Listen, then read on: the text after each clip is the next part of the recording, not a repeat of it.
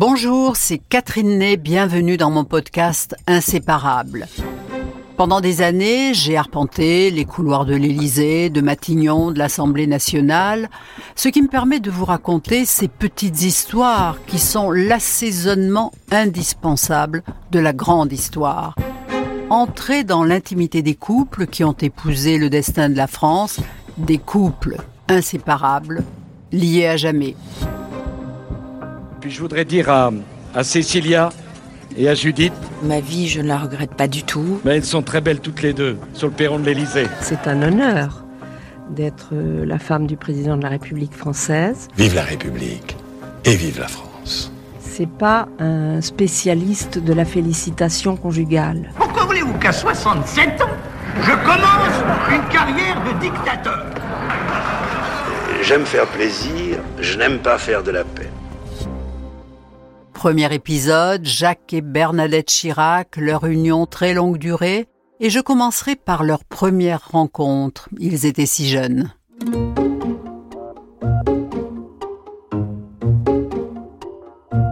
C'est la rentrée euh, politique de Sciences Po à l'automne euh, 1951.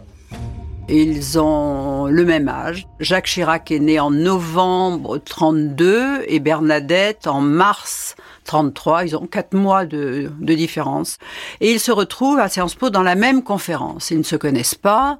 Et probablement ne l'auraient-ils pas remarqué si, à l'issue d'une conférence, le professeur dit, voilà, qui veut faire un exposé pour la semaine prochaine? Il n'y avait pas beaucoup qui levaient le doigt et elle, elle lève le doigt. Et je crois qu'elle fait très bien son travail, si bien qu'après, il vient la voir, il lui dit, Mademoiselle, voudriez-vous faire partie de mon groupe de travail qui se réunit chez moi une fois par semaine? Et alors elle dit oui. Et Jacques Chirac euh, ben, commence à travailler avec elle et lui faire faire des fiches de lecture. C'est-à-dire que tous les livres qu'il ne veut pas lire, il lui fait lire à elle. Donc elle est déjà sa collaboratrice, vous voyez, comme elle le sera durant toute sa vie. Et alors elle disait c'était terrible parce que moi, quand j'exposais mes lectures, j'étais pas très brillante et lui ne lisait pas les livres et rien qu'avec mes fiches, il emportait l'adhésion de tout le monde. Est-ce qu'elle est amoureuse tout de suite? Oui, comme toutes les filles, parce que lui, c'est un sacré beau gars, comme ça, qui se fait remarquer partout, parce qu'il est bruyant, parce qu'il court partout, parce qu'il est plein de vitalité. On l'appelait l'hélicoptère, vous voyez, dans le, à Sciences Po, tandis qu'elle, elle est timide, elle est, elle n'est pas la plus jolie fille euh, de la promotion, ça c'est sûr. Lui, il est un peu amoureux d'une autre fille, mais qui sera amoureuse d'un autre, donc pas de lui-même, et qui va les rapprocher eh bien, bizarrement, c'est Madame Chirac-Mère et non son fils qui choisit qui sera sa belle-fille. Cette jeune Bernadette qui vient souvent à la maison, qui est si bien élevée, serait une épouse parfaite pour Jacques. Elle est sage, a des valeurs familiales tout à fait ce qu'il lui faut. Parce que vous savez, un an après cette première année de Sciences Po, Jacques Chirac part faire un stage dans une université américaine. Et là, on connaît, on connaît l'histoire. Il tombe amoureux d'une américaine. Il envoie des photos à ses parents où il est au volant d'une Buick, enfin d'une grande voiture avec une, une belle pépée. Et la mère est affolée en disant non, non, il faut que mon fils revienne au plus vite. Elle fait presque l'entremetteuse. Et tout en disant à Madame Chaudron de Courcelles, elle dit, mais mon fils pourrait épouser qui il veut. Hein, c'est Cary Grant. Mais voilà, elle a l'air de dire, votre fille, c'est tout à fait la femme qu'il lui faut parce qu'il est un peu agité, il lui faut quelqu'un de sérieux. Et finalement, le mariage s'est fait comme ça. Il se marie à la fin de Sciences Po, c'est en mars 1956. D'ailleurs, la date est à retenir parce que c'est un 18 mars et la veille, euh, Bernadette a eu 23 ans et Jacques Chirac aura 24 ans à la fin de l'année. Donc vous voyez, ils sont très très jeunes, très très jeunes.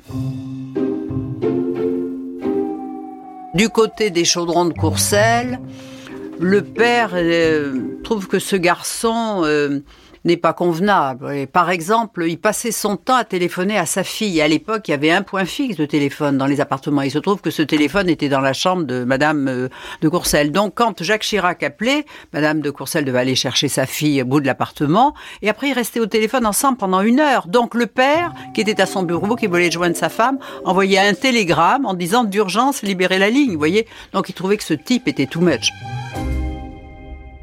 La famille Chirac, c'est pas du tout euh, les chaudrons de Courcelles. Euh, D'abord, on se tutoie. D'ailleurs, chez les chaudrons de Courcelles, on se vous voit. Et puis, c'est deux mondes, quoi. Euh, Catholique, pratiquant, qui va à la messe, tandis que là, de l'autre côté, bon, Madame, Chirac, elle à la messe, mais enfin, le, les, grands-parents paternels, c'était des instituteurs laïcs, vous voyez, euh, francs-maçons, et qui ne, voilà, qui, qui, je dis pas qu'ils mangeaient du curé, mais tout de même un peu, quoi. Vous voyez, donc c'était quand même deux milieux totalement différents. Mais Madame, euh, Madame de Courcelles a quand même été assez vite séduite euh, par la personnalité de son gendre, et Monsieur de Courcelles moins. Ils vont avoir deux filles qui ont 50 ans de différence, Laurence d'abord et puis Claude.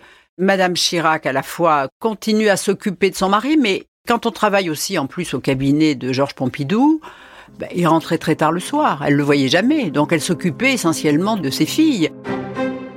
J'ai tout de suite senti que nous serions, puisqu'il me fallait l'accompagner sur cette voie, nous serions happés par une spirale dont je ne sortirais plus. J'ai connu beaucoup de difficultés. Les grands-parents des deux côtés gardaient les deux filles et il fallait s'organiser. Mais tout cela a fait que nous n'avons jamais su ce que c'était qu'un week-end de loisirs. D'ailleurs, lorsqu'il entre euh, au gouvernement après sa première élection en 67 à Ancorèze, le couple Chirac est invité à l'Élysée par le général de Gaulle. Elle était très très intimidée. Alors évidemment, ce qui a mis un peu de lien, c'est que son oncle était Geoffroy de Courcelles, qui avait été directeur de cabinet du général à Londres. Donc il y avait, ça alimentait un peu la conversation. Puis soudain, le général lui dit "Mais madame, à quoi occupez-vous vos loisirs?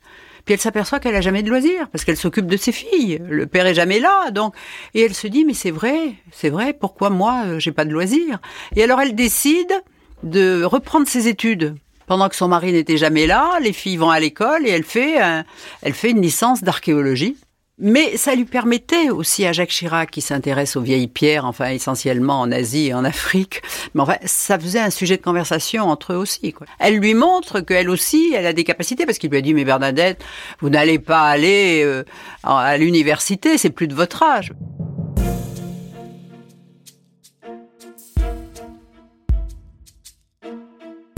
La vie de Bernadette est une vie, euh, moi je dirais presque de sainte. Il y a cette douleur de la, la, la, maladie de leur fille, de Laurence, qui était anorexique. Ça a été leur longue douleur muette. C'est elle qui assumait tout. Et puis, il y a quand même que Jacques Chirac n'est jamais là. Et elle sait bien que, comme elle dit, les filles, ça galopait parce qu'il était très... Donc, elle est très malheureuse, très jalouse. D'ailleurs, quand on la rencontre, elle dit « Jacques me trompe ». Elle, le disait, moi je l'ai entendu le dire souvent.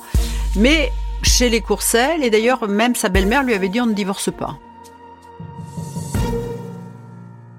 C'est Jean-Luc Barré qui a beaucoup vu Jacques Chirac, qui a beaucoup parlé avec lui pour faire euh, sa biographie, qui a été un grand succès de librairie, lui glisse à un moment euh, Mais vous avez beaucoup trompé votre femme. Et Chirac s'arrête et lui dit Non, j'ai pas trompé ma femme. Je me suis trompé de femme. Alors, c'est quand même très vache. Il aurait sûrement mieux aimé avoir une femme plus cool.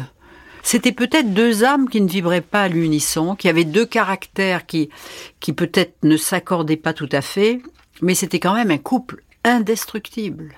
Indestructible.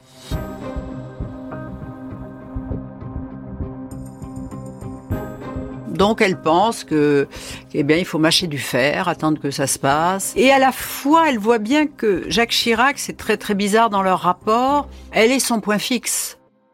Alors je peux vous donner une anecdote.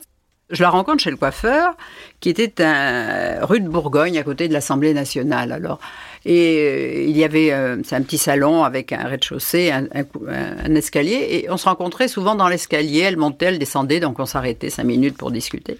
Et un jour, elle me dit, vous savez, euh, Jacques me trompe. Alors je dis, vous me l'avez, oui, oui, bon, mais je les connais toutes. Et vous savez, je, je n'en veux qu'à trois, trois d'entre elles. Et vous savez ce qui me fait plaisir aujourd'hui? C'est qu'elles sont aussi laides que moi.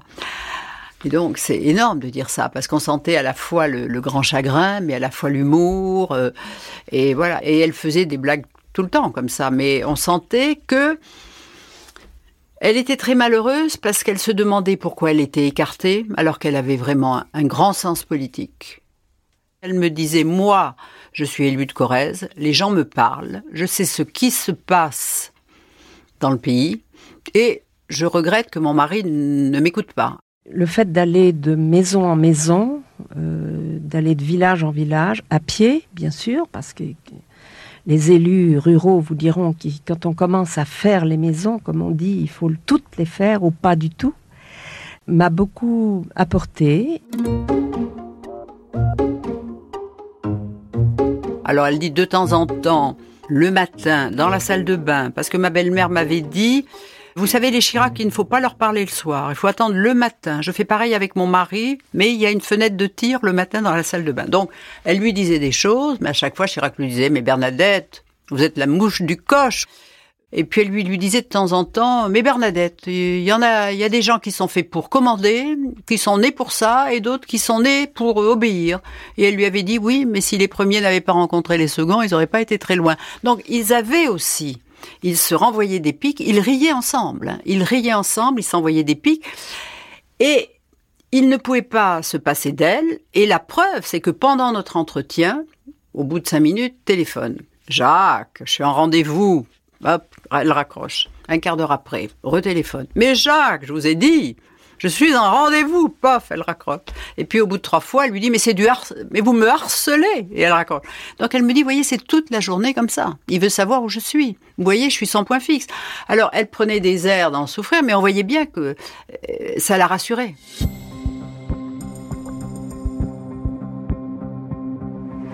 Mais malgré toutes ces infidélités, Jacques et Bernadette restent unis et c'est ensemble que le couple arrive au pouvoir en 1995.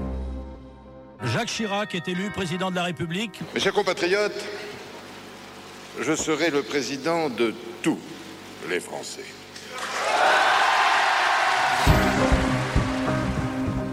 Dans le prochain épisode, je vous raconterai ma première visite à l'Élysée auprès de Jacques Chirac.